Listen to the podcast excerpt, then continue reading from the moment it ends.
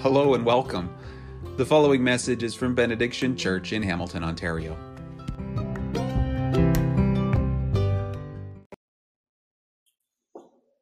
Good morning, everyone.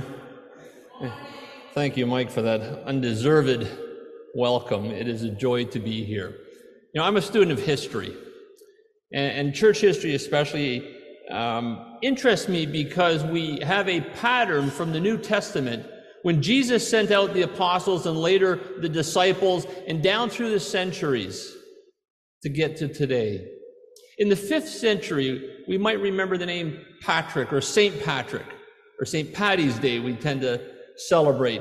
But in the fifth century, Patrick started a church planting movement in Celtic Britain and Europe by sending out bands of missionary monks. They lived among the people, they worked among the people, they worked in the fields among the people, they shared their gospel as they did life together. And when a church was birthed, they trained elders, they trained leaders, and they moved on. And they did it in a new town, in a new area. That's what benediction is doing. Living the gospel as you rub shoulders with your neighbors, your friends, those you work with, those you pass by on the street. And as Mike said, the AGC has a high value for church planting. The vision of the AGC as an association, as a group of churches, is that together we would be a movement of healthy, reproducing churches. And those three words were specifically chosen a movement we're never satisfied with what we have, how many churches we have. But it's a movement of healthy, reproducing churches. We want to be healthy in our faith. We want to be reproducing naturally as we share our faith, as people come to Christ, as we grow in our communities. And so this morning we want to look at this theme of God is gracious. He doesn't treat us as we deserve to be treated. That's our theme in this series, Behold Our God. Our culture and our society today Perhaps social media, more than anything, has highlighted this reality that we don't often treat others as we should or as they deserve to be treated. You might hear these words I don't deserve to be treated that way. Perhaps you've done something. You've said something and you've heard those words I don't deserve to be treated that way. Perhaps you've used them because somebody has said or done something to you. And we live in a society where you get what you deserve in theory, right? The posted speed limit is 100, you get pulled over doing 140, you get what you deserve a speeding ticket. It hurts the wallet. But what if the cop lets you off with a warning? What if he says, Yeah, I know it's you're, you're occupied, and you know what? I'll just give you a warning, slow down. That's not treating you as you deserve to be treated. You broke the law, you sped, you got caught. You deserve the ticket, but instead you got grace. God is gracious. He doesn't treat us as we deserve to be treated. Now we need to understand what does that mean theologically? What does the Bible teach us about this God of grace? And so we're going to look at a couple of things. First, we're going to look at this gracious God. What does that mean? This is the theological part. We're going to look at a number of verses in the Bible what does the Bible teach us about God's attribute of being a gracious God? And then we're going to look at a story of grace applied. What does it look like in real life? I think the attributes of God, who He is, can often be better explained as we see those attributes in action, applied practically in our lives, in our relationship with Him. For example, if you were to tell me that Pastor Mike is a really generous person and often invites you out for lunch, and he's going to pick up the tab, how would I know if that's a true statement?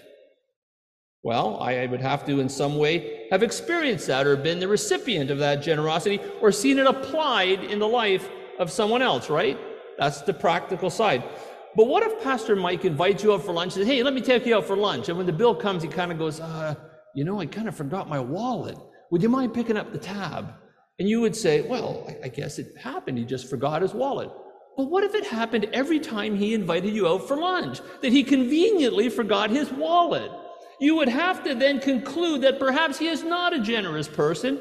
You might even want to think about is he really my friend? If all he's looking for is a free lunch. Now, that's just an illustration. Mike's not a cheapskate. I know him, he's a very generous man.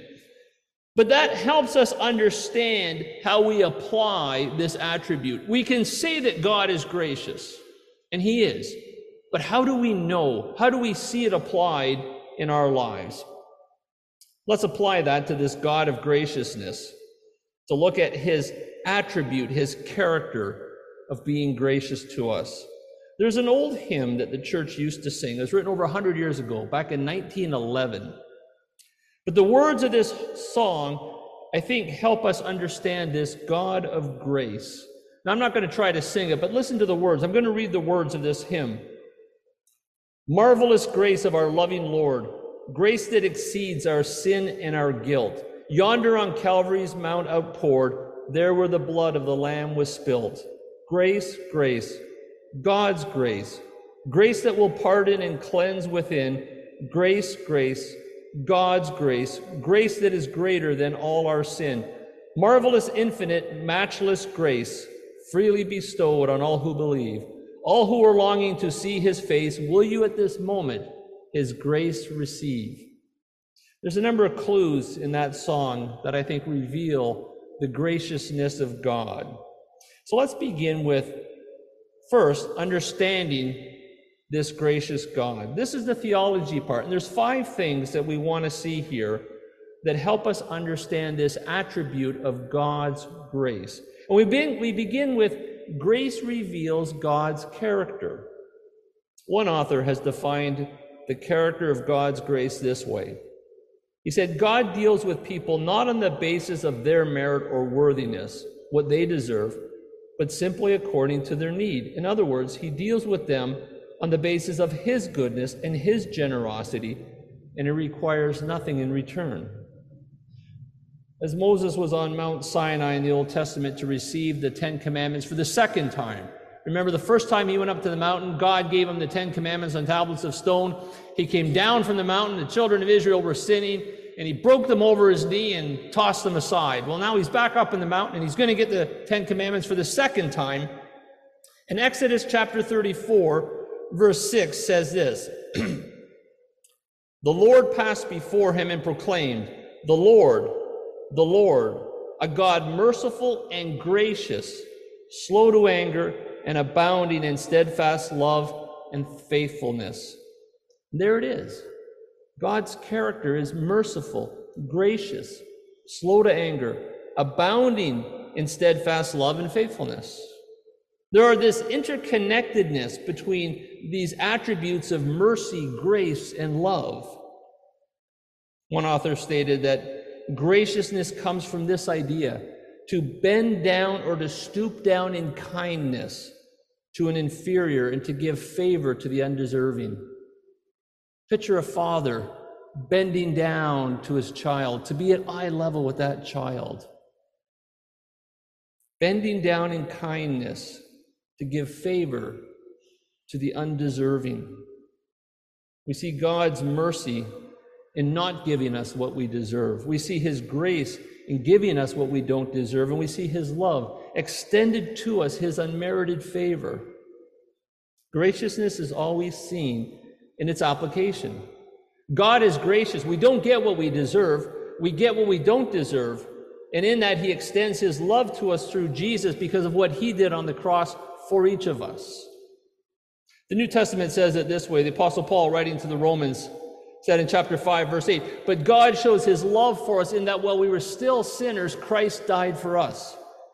And that phrase, in that while we were still sinners, is important because it means literally while we were in the very act of sin. It's not that we recognized our sin, it's not that we came to God in repentance and that we were sorry for what we had done. God extended his love to us through Jesus to be our penalty, the exact opposite of what we would think.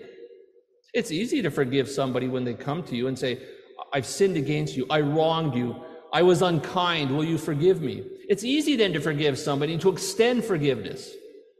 But what about when that person doesn't say they're sorry? They're not repentant. They continue on doing what they're doing. It's at that moment that God extends his love and his graciousness to us. Second, grace is God's response to us. David in the Old Testament, writing in the Psalms, said in Psalm 31, verse 9, Be gracious to me, O Lord, for I am in distress. When we cry out to God, He doesn't respond with, I told you so. You made your bed, now lie in it. It's your fault. You get what you deserve. That's not how He responds. David further writes in Psalm 34 listen to these words I sought the Lord, and He answered me. He delivered me from all my fears. Those who look on him are radiant, and their faces shall never be ashamed. This poor man cried out, and the Lord heard him and saved him out of all his troubles. The angel of the Lord encamps around those who fear him and delivers them. O taste and see that the Lord is good. Blessed is the man and the woman and the child who come to him and take refuge in him. God is gracious, and his response to us is gracious because it's his character to be gracious to those that do not deserve grace. But there's a caution here. This isn't cheap grace. This isn't entitlement grace. This isn't God is obligated to give me grace and I can just go and do what I want. There's no penalty. Remember, His grace is not based on what we do, it's based on His character. And we'll see that a little later. The third thing we want to see in our overview or our theology part is that grace is given in abundance. God is not cheap with his grace. It's given in limitless supply. The Apostle Paul wrote to the Philippians, And my God shall supply every need of yours according to his riches in glory in Christ Jesus. He further wrote to the Ephesians, In him, in Christ, we have redemption through his blood, the forgiveness of our trespasses according to the riches of his grace, which he lavished upon us in all wisdom and insight. Did you see it there? Grace is not God giving me a full bank account, a better job, or a big house. His grace is more than abundant to forgive me of my sins, to restore me to a right relationship. He lavishes his grace upon us. And that word is important to lavish, it's to be overly generous, abundant, to give generously, to not hold back anything. That's how our gracious God gives us his grace in abundance, lacking nothing more than we need or deserve. And again, we get the picture of a father, a loving father and his child. If you have children, you would do anything for your children. You would give them everything they need to survive and to thrive. And that's what God does for us. But fourthly, grace is saving power. If the purpose of grace is not to give us a full bank account, a better job, or a big house, what's it for? What does it do? God's attribute of grace lavishes upon us this saving grace. Listen to the words again of the Apostle Paul in Ephesians chapter 2. For by grace you have been saved through faith. And this is not of your own doing, it is the gift of God, not the result of works, so that no one may boast. By his grace, God doesn't treat us as we deserve to be treated. But through Jesus, we're able to be saved. Our sin has been forgiven, our relationship is restored to him, and we are able to commune and have fellowship with him. I love that phrase by grace you have been saved through faith. God's grace lavished upon us my faith in what Jesus did for me. Paul wrote to the Romans, For all have sinned and fall short of the glory of God, and we are justified by his grace as a gift through the redemption that is in Christ, whom God put forward as a propitiation by his blood to be received by faith. In these verses, we see some important points to note. We've all sinned. There are no innocent parties. We all deserve the punishment. Yet we have been justified. We have been declared righteous or right or innocent by the grace that He extends to each of us. It's a gift of God because He is gracious and He abundantly lavishes upon us His grace. Jesus became our propitiation. And that's a big theological word that basically means a sacrifice that appeases the wrath of God. What Jesus did on the cross for each of us appeased the wrath of God against us. and allowed us to be restored to that right relationship. Again, this isn't cheap grace. There was a cost. It cost Jesus his life on the cross. God's grace is extended to us abundantly and lavishly to the point of sending his own son to the cross so that we might be restored to him. Apostle Paul later wrote to Titus, wrote these words, so that being justified by his grace, we might become heirs according to the hope of eternal life. If you're an heir, that means there's an inheritance. And our inheritance isn't a big house or a bank account full of money, it's eternal life in fellowship with God. Finally, in this section, we see that grace is sufficient for all our needs. Again, the Apostle Paul, writing to the Corinthians, said, But by the grace of God I am what I am, and his grace toward me was not in vain. There are no self made people. By God's grace extended to us, lavishly given to us in abundance, we are who we are today. His grace, His mercy, His love have all contributed to making us who we are today if we know Jesus personally. That way, Paul could even write in 2 Corinthians chapter 12. But he said to me, when Paul was suffering from some ailment, we don't know what it is, but he prayed three times for the Lord to take this away, and God didn't. But God said, My grace is sufficient for you, for my power is made perfect in weakness. Regardless of what's going on in your life, regardless of the troubles you may be facing, the challenges, sickness, poverty, needs of all type, God's grace is enough to carry you through each day. This means that whatever I'm experiencing in my present circumstances, I can endure that and more because God's grace will uphold me. Remember the words of David in Psalm 31 This poor man cried out, and the Lord heard him and saved him out of all his troubles. And God invites us to call out to him, cry out to him, when life gets complicated, when life is not fair, when our needs overwhelm our reality. That's a big picture. Five points to help us understand a little better what this God of grace really is. What does it mean to be gracious? And as I said in the opening illustration about Pastor Mike inviting you out for lunch and forgetting his wallet, that's the, the theology or that's the theory. We now have to put that into practice. How do we see that applied in our daily life? How does that work out? Let me tell you a story. It's a true story. He was rich and powerful and very religious. He had everything a person could ever want or desire. He lived in a palatial mansion, no expense was spared. People worshiped him, wanted to be like him. Songs were written about him. Everybody knew his name. He was ambitious, strategic, built an empire. At his command, things happened. But at some point, it all changed. Perhaps it was the boredom that settled in when there were no more challenges to conquer. He stopped going to the office when he should have. He began to look for other pleasures, other things to conquer. His mind and his eyes wandered. Then he saw her. She was attractive, beautiful, desirable, but she was the wife of another man, a man he knew, a man who was one of his trusted subordinates, but it didn't matter. He wanted her. And like rich and powerful men often do, he used that power and that influence to get her. She was brought to the mansion. And well, you know what happens next. Now she's pregnant. What to do? This could ruin him and all that he had built. So, like powerful and influential men often do, he looked for a way to fix the problem.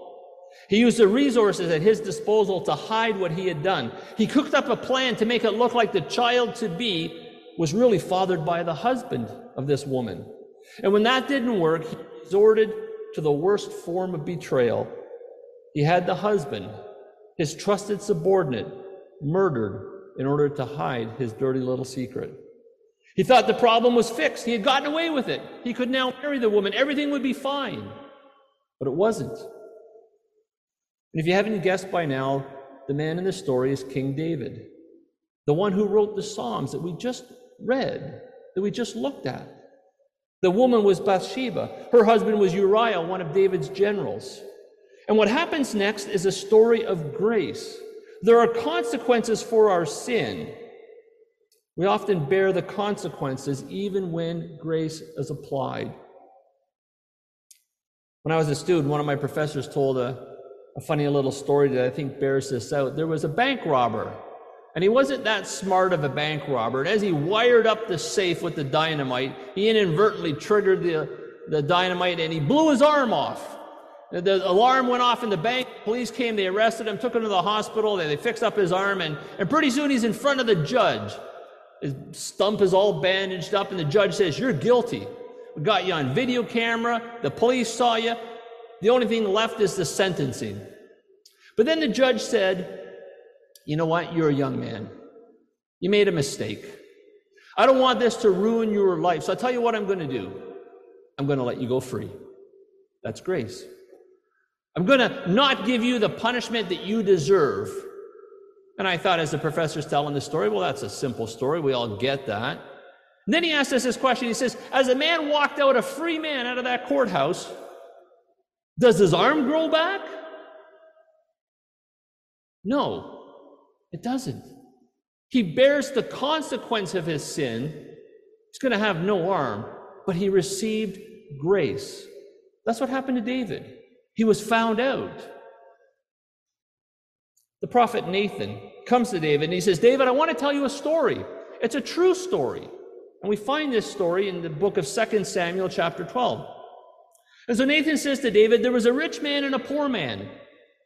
The rich man had many flocks and herds, and the poor man only had one little lamb. And David, David resonates with this because remember, David was a shepherd boy taking care of his own father's sheep out in the hills before he was king, before he had the big fight with Goliath. And so Nathan goes on with the story, and the rich man had many flocks and many herds, and this poor man only had one little lamb. He's got David's attention. and the rich man had a friend that came to visit. and he takes, as, as it were, the custom of the day, he needed to prepare a banquet for that friend to honor him as his guest. But instead of taking one of his many sheep out of his many flocks and herds, he takes the one and only little lamb of the poor man and he uses that lamb to prepare the banquet. Well, by this point, David is livid at the man and he jumps up and he says, The man who deserved that, who did that, deserves to die. And Nathan looks at him and says, David, you are that man. That's what David did. David was crushed. There would be consequences for his actions, for his sin, but David would be forgiven. Grace would be applied. And David's response, in part, was to write Psalm 51.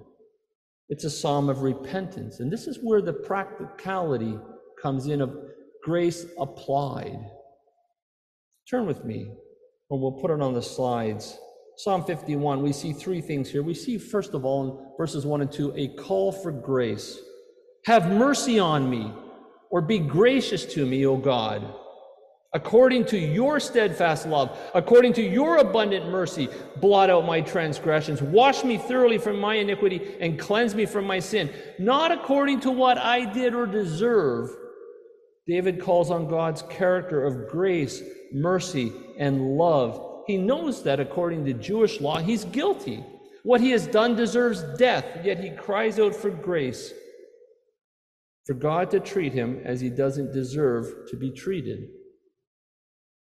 It echoes back to Psalm 31 Be gracious to me, O Lord, for I am in distress. In Psalm 34, this poor man cried out, and the Lord heard him and saved him out of all his troubles.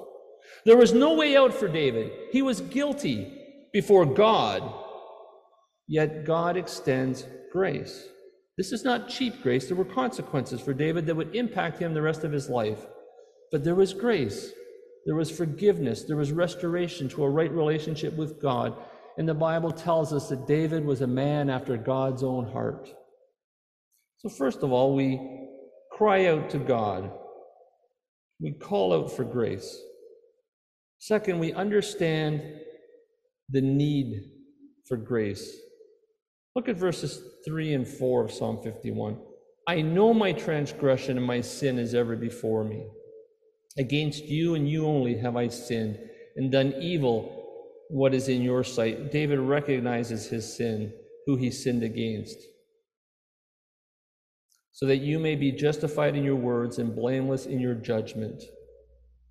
David understood the depths of his guilt, what he really deserved. He sinned against God. God had anointed him to be king. God had given him victory over his enemies. God had built his kingdom and had given to him all that he possessed.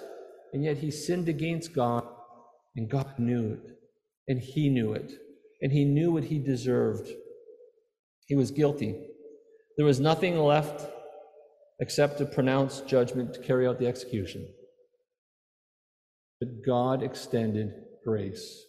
And if God extends grace to a sinner like David, that same grace is extended to us today. Whoever you are, whatever your life is like, whatever you've been involved in, whatever you've done, whatever is happening, that grace is available. And in verses 7 to 12, we see the results of grace. And now the judgment comes, or so we would think. Yet what we see is unlike what most would think if they were observing a trial like that with an obviously guilty person. Once in a while, my wife will force me to watch Dateline or one of those crime shows, and it's always the same, right? It's a body turns up, and the suspect is the husband, and he, you know, he's guilty. He's always guilty in these shows. But you have to watch it for two hours to come to the end to find out, yeah, he is guilty. Usually I go to bed.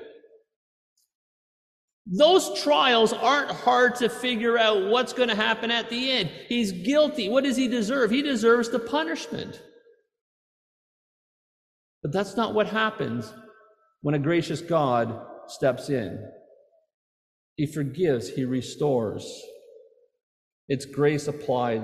Listen to the words of verses 7 to 12. Purge me with hyssop Cleanse me that I may be clean. Wash me that I may be whiter than snow. Let me hear joy and gladness. Let the bones that you have broken rejoice. Hide your face from my sins. Blot out all my iniquities. Create in me a clean heart, O God, and renew a right spirit within me. Cast me not away from your presence.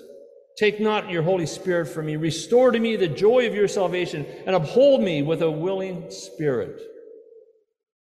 And God responded. Only a gracious God could forgive and restore as he did in the life of David.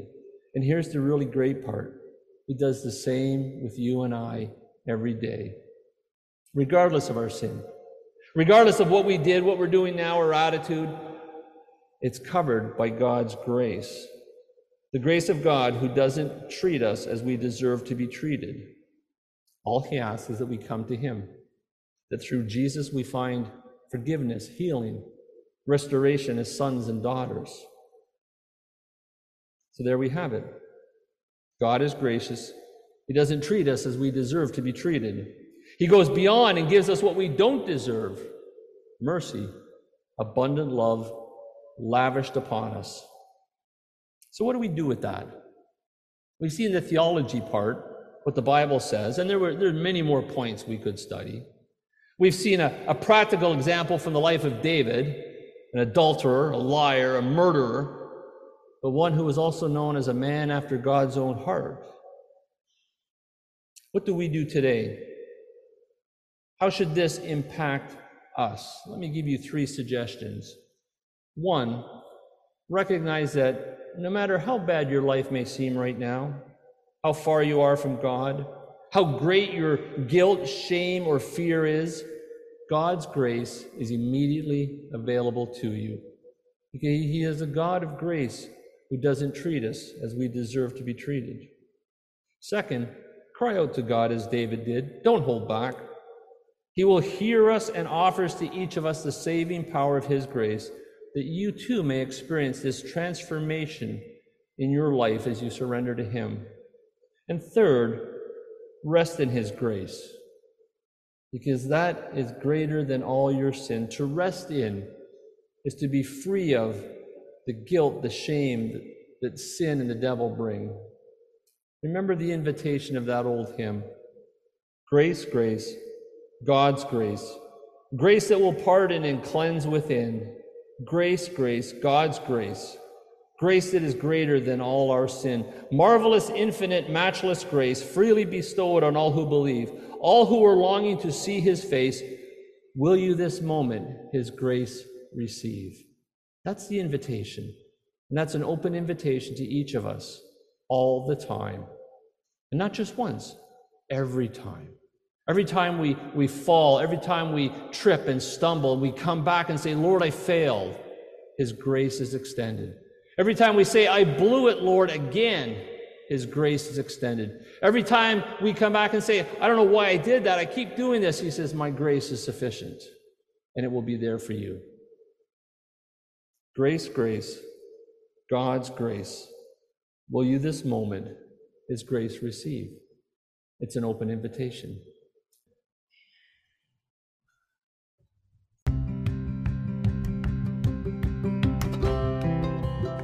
Thanks for listening to this message from Benediction Church in Hamilton, Ontario. Feel free to copy and share these resources, but please don't alter the content in any way. We invite you to visit us online again soon at www.benediction.church for more teaching and information about how you can join us in serving and praying that it would be in Hamilton as it is in heaven.